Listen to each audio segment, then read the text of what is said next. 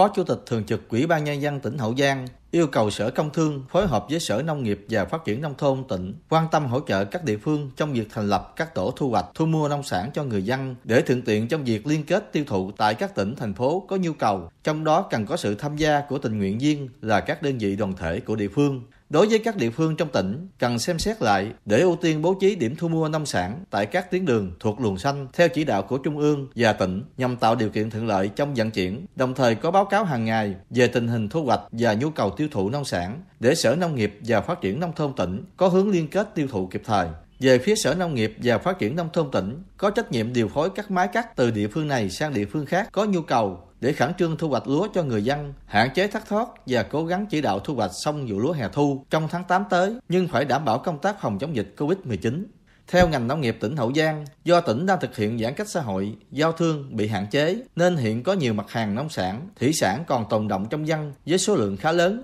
khoảng 2.700 tấn, trong đó các loại thủy sản chiếm hơn 2.000 tấn, các mặt hàng trái cây khoảng 470 tấn, rau màu các loại khoảng 75 tấn. Bên cạnh đó, nông dân tại nhiều địa phương trong tỉnh do đang sinh sống ở địa phương này nhưng lại có đất sản xuất ở địa phương khác nên gặp khó trong việc đi lại thu hoạch nông sản. Một số địa phương đang thiếu máy thu hoạch lúa, trong khi nhiều cánh đồng đã đến ngày thu hoạch.